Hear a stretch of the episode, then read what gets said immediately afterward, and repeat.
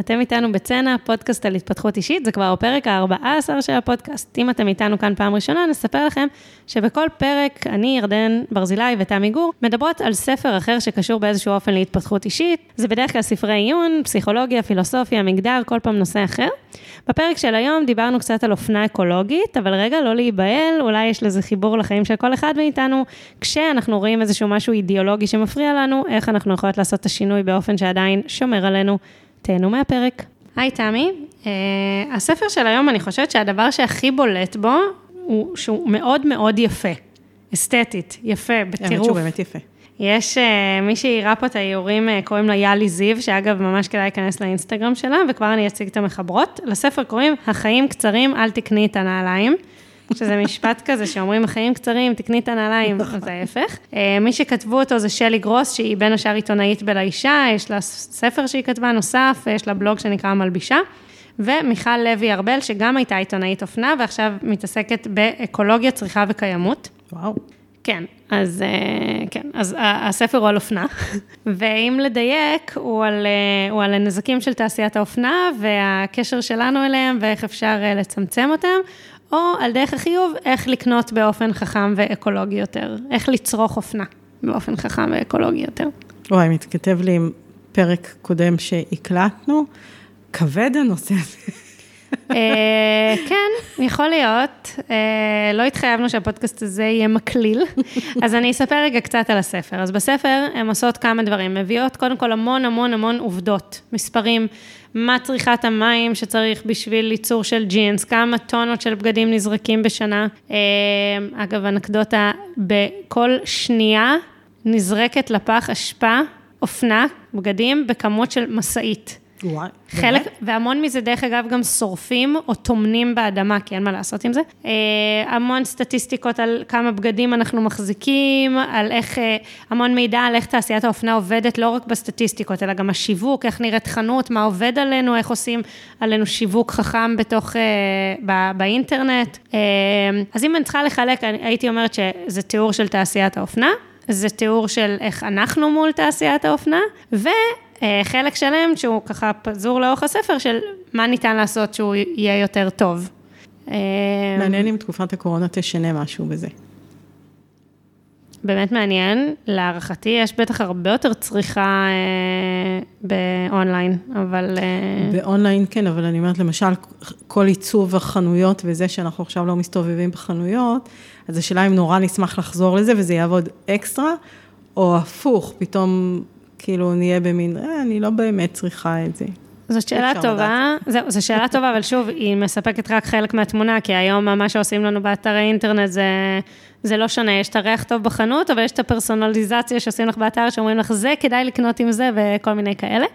עכשיו, אני מודה שקראתי את הספר לא עכשיו, אבל עכשיו חזרתי אליו שוב, ו, וככה, יש קול שלי היה, שהיה מאוד חזק, של כאילו, שמייצר רגשות אשם. בקריאה של הספר, כאילו, ממש גורם לי להרגיש לא טוב עם זה שאני צורכת, כי זה עושה המון המון נזק, שלא לדבר, את יודעת, על השלכות אנושיות, או שכן לדבר על זה שנשים שמרוויחות אגורה לשעה, עובדות אי שם בכל מיני מדינות במזרח ובכלל, בשביל לאפשר לנו את הצריכה של האופנה המהירה, שהיא באמת זולה לפעמים באופן מדהים, כאילו, זה בגלל שהם מייצרים כאלה כמויות ענקיות, שלפעמים זה עדיף להם למכור את זה בעשרה שקלים אפילו, לפעמים מוכרים חולצה, מאשר לא למכור את זה. נכון, אגב, בהדפסות זה אותו דבר, בגלל גודל גיליון ושיקולים כאלה. אז גם כן, תעשי כרטיס ביקור 500 או 10, זה אותו מחיר. לגמרי. אז, אז באמת, רציתי, אנחנו אולי לא נדבר על דוגמת הטבעונות, כי כבר דיברנו עליה לאחרונה, אבל, אבל כן רגע לשאול את השאלה, אני אספר רגע מה קרה לי בקריאת הספר, אוקיי? קרו לי כמה דברים. קודם כל, באמת, באמת הרגשתי לא נעים. וקראתי את זה בתחילת הקורונה, דרך אגב, מעניין, כי אז היה לי דווקא איזשהו קטע כזה של התכנסות, שבאמת הפחתתי צריכה למשך איזשהו פרק זמן. לא, כמה חודשים. אחרי זה זה כבר התחיל להיות פיצויים בצורת בגדים, אבל, אבל זה, זה חיבר אותי באמת למקום של לצרוך פחות, בגלל שזה אקולוגי וטוב יותר לסביבה, אבל גם גרם לי להרגיש כזה לא בנוח. אני יכולה להגיד שני דברים טיפים קונקרטיים שלא יודעת להגיד אם אימצתי באופן מלא, אבל די לקחתי אחד, אה, זה לא לכבס ג'ינס לעיתים מאוד קרובות. ובכלל, בכביסה התחלתי הרבה יותר לתלות ופחות לשים במייבש כביסה, לנסות להשתמש בחומץ במקום מרכך, כל מיני דברים כאלה שהופכים את ה... זה פטנט שלא הכרתי. כן. אה, לנסות אה, להשתמש בחומרים שהם יותר ידידותיים לסביבה בכביסה. למה לא לכבס ג'ינס? אין צורך, פשוט. וכל פעם שאת מכבסת ג'ינס, זה עוד מים, עוד, כאילו, זה מגביר לא, את הבלאי שלו. אני מבינה. למה להפחית כביסה, אבל איך זה מתכתב דווקא עם ג'ינס? אה, ספציפית, הן מדברות על זה ש, שמשהו בתהליך הייצור שזה מצריך פחות את הכניסות, כאילו זה נועד להיות בעד עמיד יותר, ש, שצריך פחות לכבס. אגב, הן נותנות שם טיפ למי שזה קסם לה, שאפשר בשביל להחזיר את הג'ינס, כן לכווץ אותו קצת לצורה שלו, לשים בו מקפיא, אבל לא הגעתי עד כדי כך רחוק.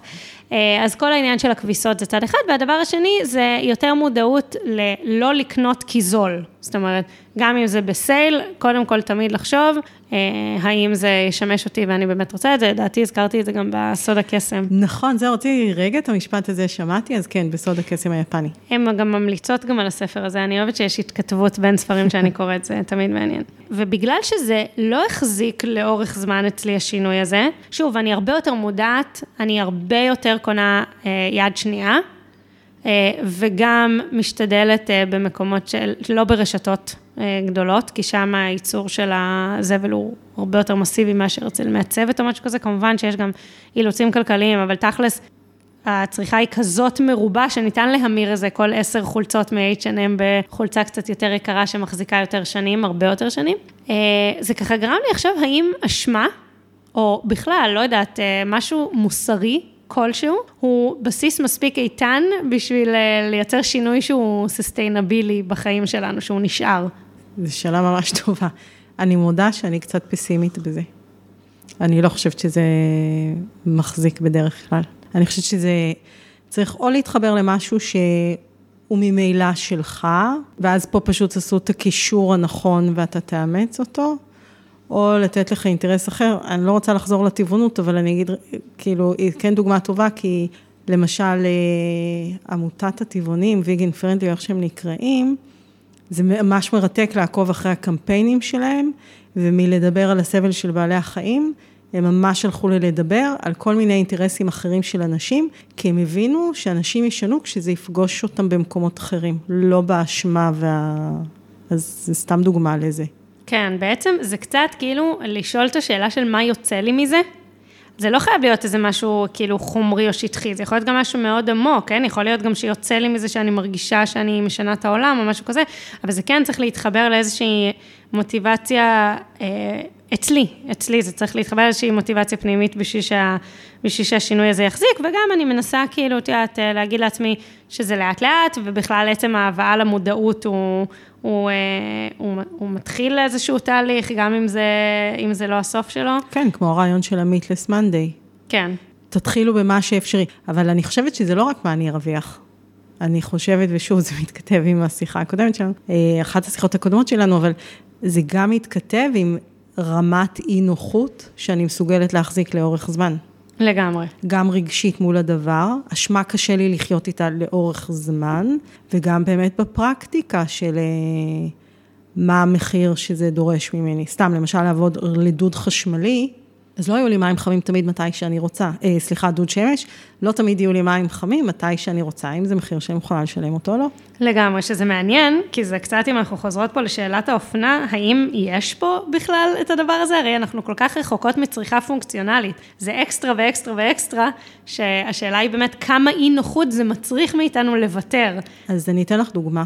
למשל, בעבודה, מה מצפים ממך? זאת אומרת, יכול להיות שאני אישית, לא כל כך אוהבת לקניות ולא מתה להחליף בגדים ומסוגלת אה, לווסת את זה, אבל אני יודעת שלצורך העניין, אם אני אבוא למשרד או לקבוצה שאני מנחה, או קורס שאני מלמדת, והם ישימו לב שאני כבר באה פעם שלישית עם אותו בגד, או הבגד הוא קצת דהוי, אז זה יפגע בי בפרנסה שלי, זה כן יהיה פתאום מחיר. את יודעת, זה, זה מעלה בשני דברים. אחד זה שהן באמת מביאות פה, יש רשימה בספר של למה אנחנו קונות סיבות נפוצות, זה נורא מעניין. אני אולי כבר אתן דוגמאות, אבל זה מתחבר למה שאמרת, שאנחנו לא רוצות להיתפס שוב לבושות באותו בגד. זה גורם לי לחשוב על שני דברים. אחד זה באמת, בגלל שהרשתות החברות, יש את הרשתות החברתיות והרבה יותר משתפים בתמונות, אז אצל מי שבאמת מעלה הרבה תמונות זה עניין, כי אז יראו אותה. נכון. זה לא רק, גם אם החתונה היא של אנשים אחרים לגמרי, יש איזושהי מחשבה שלאירועים צריך בגדים אחרים, כי התמונה הזאת עולה וואי, אה, נכון, לא לאינסטגרם. חשבתי על זה. ודרך אגב, אה, אה, יש, היה טרנד שהתחיל לאחרונה של נשים, של שחקניות מפורסמות בטקסים הגדולים, של ללבוש שוב, וראיתי כמה וכמה תמונות של נשים שלבשו שוב שמלות, שהן לבשו, את יודעת, הכי מפוצצות שיש ל- לאירועים, אז יכול להיות שבאמת במובן הזה, זה איזשהו משהו שהוא קשה, כאילו זה, זה סוויט שהוא קשה, פתאום יחשבו עליי דברים כי יראו אותי עם אותו, אה, עם אותו בגד. נכון, אגב, אתמול בדיוק קראתי על אה, אנגלה מרקל, אה, ששאלו אותה ברעיון סיום התפקיד, או באיזשהו רעיון, שאלו אותה אה, לגבי זה שרואים אותה הרבה פעמים באותה חליפה. והיא ענתה שהיא לא דוגמנית. העבודה שלה זה להוביל מדינה ולא להיות דוגמנית. זה, זה אחלה תשובה. כן, אבל זה באמת מחבר לעניין הזה שללכת נגד תרבות חזקה זה קשה. כן. כאילו, את יודעת, אם אני עם חברות שלי בחופשה באילת, אז אנחנו הולכות לזרה, כי זה חלק מהתרבות של החופשה שלנו. אולי שלך לא. שלי לא, כן. אבל, אה, אבל לא זוכרת מתי הייתי בחופשה עם חברות באילת, אבל לצורך העניין. אז באמת, כל ה... כאילו, זה היבט אחד שהוא מאוד מאוד משמעותי בספר, וזה ההשלכות של מה שאנחנו עושות, לקרב אותם אלינו. ואז ככל שאני מרגישה קשר יותר ישיר בין העשייה שלי לבין שינוי המצב הזה, אז אני חושבת שזה זורק איזושהי... כאילו, זה עוזר, כאילו, אם אני, לא כאילו, באמת, אם אני מרגישה ש, שאם אני לא אקנה את הבגד הזה, זה באמת עושה איזשהו אימפקט, אז יותר סביר שאני אעשה את זה. נגיד, אני אתן רגע דוגמה אחרת, נגיד, כל הסיפור של אלי אקספרס, שזה באמת מאוד נגיש ומאוד נוח, זה מאוד בעייתי מבחינה אקולוגית, בין השאר בגלל השילוחים. כי גם יש את המון אריזות, וגם נכון. המטוסים האלה שיוצאים. ו, ונגיד שם, יש דברים שאני לא, לא מצליחה להביא את עצמי לא לקנות שם, זה כל כך יותר זול. זה כל כך נגיש, את יודעת, אני הייתי צריכה כיסוי חדש לפלאפון, זה עולה בארץ 100 שקל, אני יכולה להזמין את זה משם ב-2.95 דולר. כן, 2.95 דולר. ואז זה מסתבך, כי אם זה כזה זול והמשלוח במילא עולה, אז את תקני ארבעה, למה רק אחד? כי אם את כבר עושה את המשלוח. ספציפית, אני לא בטוחה שהמשלוח עולה, אבל מה שאת אומרת הוא ממש נכון. אה, וזה נגיד משהו שאני שמה לב, שבעוד נגיד לצרוך אופנה שהיא... יותר מודעת בארץ על ידי מעצבות שהן יותר מודעות, או לא לקנות ברשתות, וכן לקנות יד שנייה, על ויתור על AliExpress הוא יותר קשה לי. אגב, הנוחות שלנו, שגם מחיר, זה חלק מה... זה, זה פונקציה... שוב, הן אומרות ש, שב overall זה לא יותר זול, כי הבלאי הוא הרבה יותר גבוה, אנחנו גם קונות הרבה פעמים דברים שאנחנו הרבה פחות משתמשות בהם. את יודעת, אם את מוציאה עכשיו 200 שקל על חולצה, תחשבי טוב טוב, האם זאת חולצה שתישאר איתך נכון. לאורך זמן, האם היא טובה, האם הוראות הכביסה שלהם כאלה שבא לך לעמוד בהם, ואם אנחנו מוציאות... ש... סליחה, כן, לפני כן. טריליון שנה, הייתי עם ההורים שלי בחו"ל כילדה, ואני זוכרת שנכנסנו, היינו בפריז ונכנסנו לחנות נעליים, ואימא שלי רצה לקנות איזה נעליים, והן היו יקרות יחסית. ואז היא אמרה לי, תדעי לך שנעליים יקרות, בסוף הן הרבה יותר זולות. אני די בטוחה שיש משפט ממש דומה לזה פה בספר, אני אולי אמצא לך את זה אחר כך. אבל אולי כן נשאר רגע ברשימה הזאת של למה אנחנו קונות, כי פה כבר יש המון דברים, אוקיי? שאני יכולה להתחבר אליהם. הן אומרות, קודם כל, קניות זה כיף. ממש פיזית, זה מעלה את הדופמין בגוף שלנו, שזה הם, הם, זה, זה מוליך עצבי שמיוצר במוח ואחראי לתחושת אה, הנאה. אגב, הלולאת ההרגל מהפרק השני של הפודקאסט, אז באמת אה, אנחנו יותר אה, שמחות, או כיף לנו יותר כשאנחנו קונות, או חלקנו, לי, זה יותר כיף. אה, להרבה. להרבה מאוד, כן. יש עניין של הרגל, יש את זה שאנחנו, זה קל וזה גם מיידי, כאילו, זה לא צריך לדחות סיפוקים, אנחנו יכולות לזהות משהו שאנחנו רוצות ולקנות את זה. קניות מספקות תחושת שליטה, יש, אה, אנחנו מחפשות שינוי, שזה קל יותר, הן אומרות להחליף נעליים מאשר קריירה, עיר מגורים או מטבח, וגם שאנחנו חושבות שזה השקעה, ואגב, על זה הן אומרות, אגב, מה שאמרת מקודם, שמסתבר שמי שמתלבשת היטב, מגדילה את הסיכוי שלה להרוויח יותר כסף. זה מעניין. אנחנו חושבות על אה, איך אנשים יתפסו אותנו, אז אנחנו רוצות להרשים אותנו, אותם. אנחנו מפצות את עצמנו, זה אני בטוח יכולה להתחבר לסיפור הזה. לפיצוי. כן, ממש. זה אני שומעת הרבה. אה, אני חושבת, אגב, שזה דומה לאכילה מפצה. כן, אני חושבת שאצל כל, באמת אה, ההתמכרויות האלה, הפיצויים, הבריחות האלה, ההתמכרויות האלה, זה באמת משתנה אצל אנשים אחרים. אני נגיד יותר בקניות מאשר באכילה הרגשית, לא סותר, אבל יותר.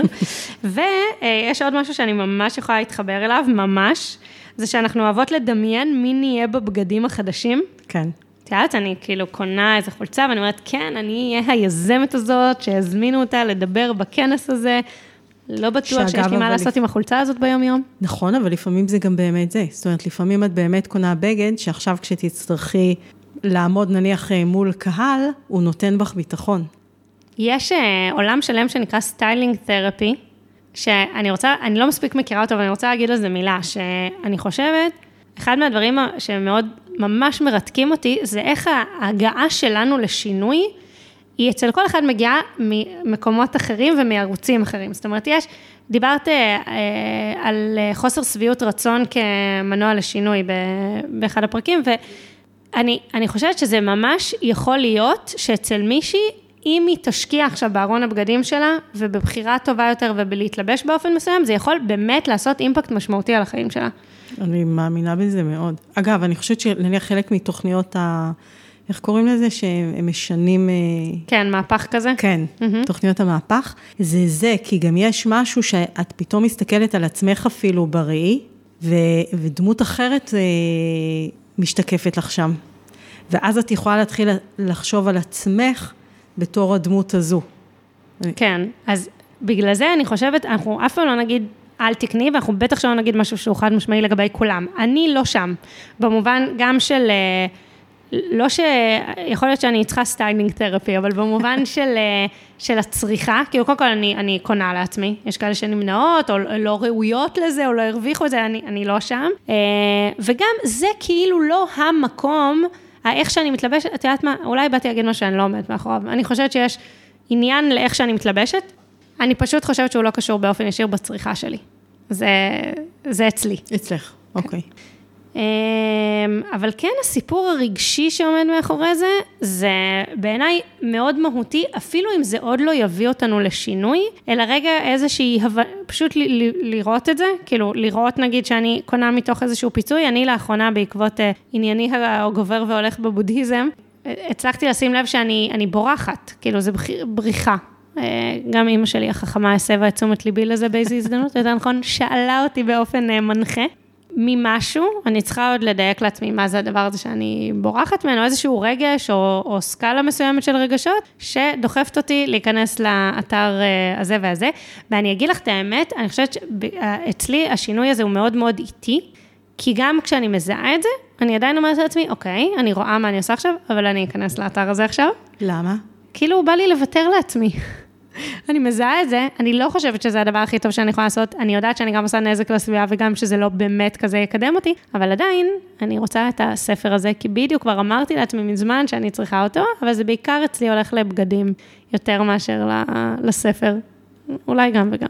אבל כן עולה בי איזו שאלה, הבאת ספר שדווקא מדבר על לשנות, וכאילו עכשיו אנחנו במקום של במודעות, ואני אומרת, אני דווקא כן רוצה להבין איך אנחנו לוקחים מודעות ומצליחים ל- ל- להביא אותה למקום שמייצר אצלנו שינוי, גם אם זה אומר, את יודעת, אפילו שנניח אני אומרת, נניח אני גם אוכלת כפיצוי וגם קונה מסיבות, וגם לא מפרידה את הזבל מסיבות, וגם לא אוגרת את המים במקלחת מסיבות, אוקיי, כל מיני דברים.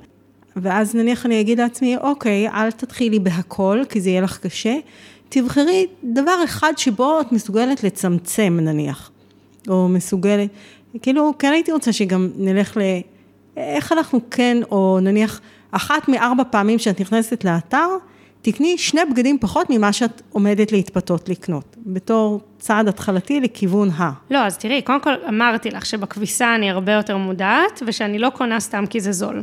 זה שני שינויים שהם מאוד גדולים. אני יכולה להגיד לך שמאז שנכנסתי יותר לסיפור הזה, אז נראה לי אמרתי לך את זה כבר גם בסוד הקסם היפני, הבחירות שלי הרבה יותר טובות. אני בוחרת בגדים שאני מאוד מאוד אוהבת, שזו התקדמות, אה, היא, היא מאוד גדולה. הן אומרות, אגב, אם אני, אני אתן לך פה רגע, אני לא בורחת מהשאלה שלך, אוקיי? אני, אני פשוט, אני ממשיכה רגע ואנחנו נחזור אליה. אני חושב, פשוט חושבת שלזמן, יש פה גם, צריך לתת זמן גם לדברים לשקוע, כאילו מהרגע שהבנתי או הייתי מוכנה להכיר בזה שאני עושה נזק לסביבה בבחירות שלי, ועד הרגע שאני ממש, את יודעת, יש לי אה, מלתחת אה, קפסולה ואני מכבסת ביד הכל ו, ורק תופרת לעצמי את הבגדים, אם בכלל אני אגיע לזה, יש עוד מרחק. והמרחק הזה הוא גם של זמן, כי כמו שאמרת, כל דבר כזה שהוא פוגע בנוחות שלי או מצריך אותי להיות מודעת ואקטיבית בו זמני, אני לא יכולה הכל בבת אחת. גם לא רוצה. אני, אני גם לא רוצה, אני לא רוצה לעשות שינוי מ-0 ל-100 ואז לגלות שרגע, לא הכנתי לעצמי את התשתית הרגשית או מה שאני צריכה כמו שצריך. כן, זהו, שלא נהיה מרירות אחרי זה. לפעמים כשאנחנו מדי מובלות על ידי האידיאולוגיה ואין לנו את התשתית הנפשית, אני מאמצת את המונח שלך, אז זה יוצר לנו איזושהי מרירות. אפרופו שיחתנו על כעס מול עוולות ו... וואי, זה איזונים מאוד מסובכים. כן, כן, ממש. כאילו, אני רוצה שהפעולה הזאת תצא ממני באופן טבעי, בסדר, אני, אני מבינה שזה לא ישר יקרה, אבל אני, אני לא רוצה להרגיש כל הזמן במאבק. כאילו, להיות, לבחור טוב מה אני עושה, אוקיי? וגם אז אני חייבת להגיד שמבחינתי חלק מהותי בדבר הוא לפעמים לוותר לעצמי. בידיעה שעכשיו אני קונה את הג'ינס הזה נטו כי יש חודש סגר וקשה לי בבית, וזה לא תורם לעולם, וזה לא תורם לי, אבל מה שבא לי עכשיו זה לוותר לעצמי. זה, זה, את יודעת, בגלל שהכל, הכל, הכל מתחבר, הכל מתחבר, כאילו, זה, מה שעלה לי בראש זה על הסיפור של הספורט, נגיד. לפעמים בא לי לוותר לעצמי, לא הרבה פעמים. אבל אני יודעת שזה יהיה לי יותר טוב לעשות את זה, אז אני mניחה שככל שמשהו יותר יוטמע בחיים שלי ובאמת ישב טוב, זה פחות ירגיש לי כמו משהו שבא לי לוותר לעצמי ולא לעשות, כי אני מבינה שזה לא עושה לי טוב. אה, אבל התהליכים האלה הם יכולים לקחת זמן. ומה קורה אם זה לא עושה לי טוב? האם יש מקום שאת אומרת, גם אם זה לא יעשה לי טוב אחרי איקס זמן או ever, כן, זה חלק מהוויתורים שאני עושה, כי אני מבינה שאני מייצרת פגיעה מאוד גדולה. האינטו, האינטואיטיבי שלי זה לענות לך שאני מרגישה שלא יכול להיות אצלי הפער הזה, אבל יכול להיות שאני טועה. כאילו, בא לי להגיד לך, אם משהו כל כך חשוב לי, אז הוא כבר בבפנים שלי יושב. ו- וזה לא יעשה לי טוב לא לעשות אותו. ששוב, אנחנו מכירות בנוחות כפרמטר שהוא חלק מהבחירה שלנו, אנחנו לא לגמרי. אותו בצד. לגמרי. והרבה, הרבה, הרבה, הרבה מאוד הקניית הרגלים, שהיא לוקחת זמן. כן, בגלל זה אומרים להתחיל את החינוך לזה מגיל צעיר. למה הרבה מהשינויים עושים דרך ילדים? כי א', אין להם עוד את ההרגל, אז את יכולה לייצר אצלם, את יכולה מגיל אפס ללמד אותו, לצורך העניין, הפרדת זבל. ואז הוא לא צריך להתאפק. את יכולה מגיל אפס ללמד אותו, אה, לשאול את עצמו איקס שאלות לפני שהוא קונה משהו או מבקש אותו, או... גם ההרגל אצלו לא נוצר.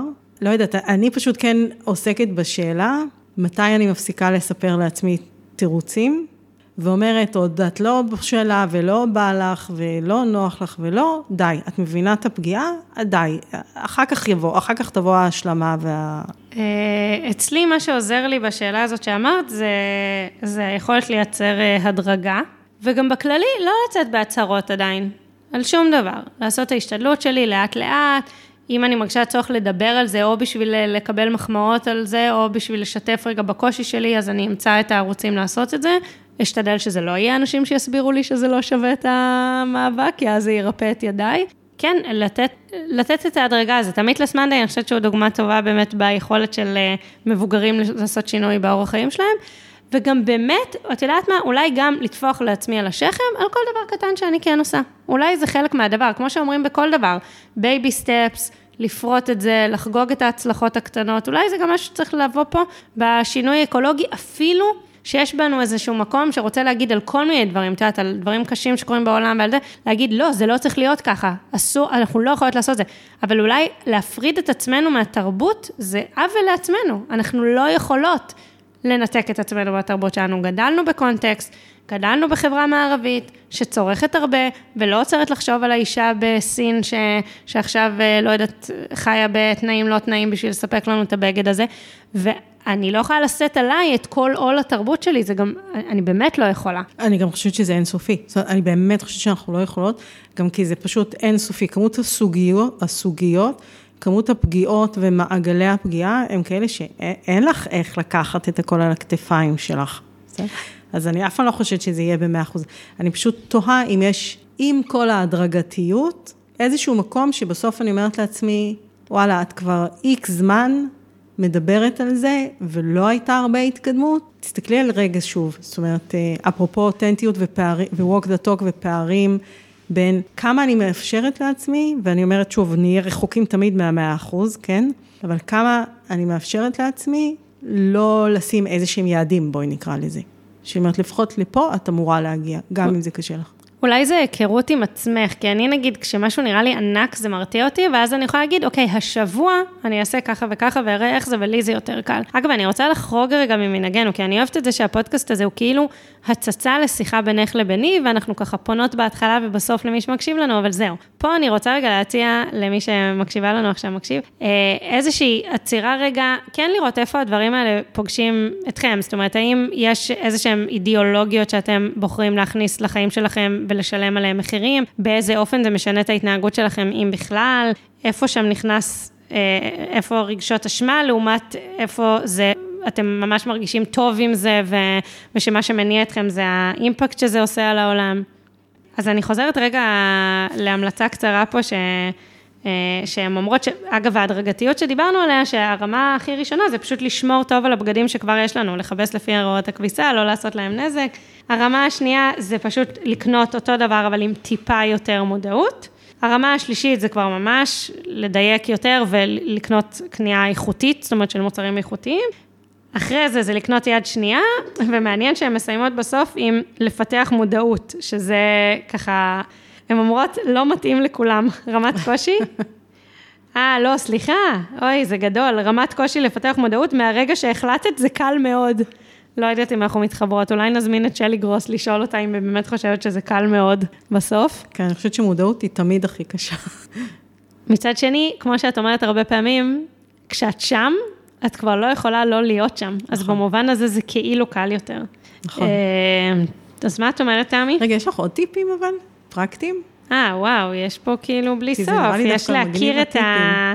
את האופן, יש פה טיפוסי צרכנות, איך אנחנו, אה, איזה סוג צרכנית אנחנו, ואז לראות איזה, איזה הפחתה אנחנו יכולות לעשות. למשל, אני המלקטת, שזה אומר שאני תמיד חייבת לחזור עם משהו הביתה בימים שהיו יוצאים מהבית, אז, אז היא אומרת, אה, הן ממליצות לפזר את הקניות על פני השבוע, ושזה תמיד ישאף להיות משהו שבאמת צריך. נגיד, ביום הזה אני קונה ירקות, ביום הזה פירות, כאילו, להרגיש אה, שקניתי משהו חדש. יש פה טיפים שקשורים למינימליזם, ואיזה בגדים כדאי להחזיק בארון מינימליסטי. איך לעשות לעצמנו סטיילינג. נגיד הן מציעות פה משהו שהוא חוזר הרבה סביב סטיילינג, זה לעשות אינספיריישן uh, בורד, לוח השראה כזה, לבחור תמונות של כל מיני נשים שמתלבשות יפה שאנחנו אוהבות, ולראות מה במלתחה שלנו uh, כבר מתאים לזה. יש פה מלא מלא מלא, מלא טיפים.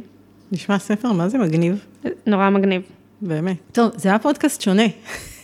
גם העיצוב של הספר אה, הוא, הוא אחר והוא קליל, וגם הנושא הוא כאילו קליל, אבל הוא דווקא מאוד אה, מהותי וכבד. דיברנו על אופנה ודיברנו איך אה, להפחית צרכנות, אני אומרת, אני חושבת שבכלל אותי מעניין אה, כסיכום, לראות איך באמת אנחנו מאפשרות לעצמנו לעשות שינויים מרגע שהגענו לתודעה, איך אנחנו מצליחות ליישם אותה לשינוי, אה, בהדרגתיות ובעזרת כלים.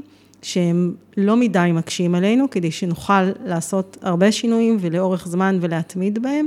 אז אה, איך אנחנו באמת מוצאות את האיזון הזה בין השינוי ובין ההקשבה לעצמנו ו- וליהנות מהחיים גם. לגמרי. בסוף חיים פעם אחת שצריך גם ליהנות מהחיים. לגמרי. אז נשמח אם תכתבו לנו, דברו איתנו על שינויים שעשיתם, שינויים שקשים לכם, אה, וגם אה, סתם טיפים לשינוי או לצרכנות נכונה, ונתראה בפרק הבא. ביי ביי.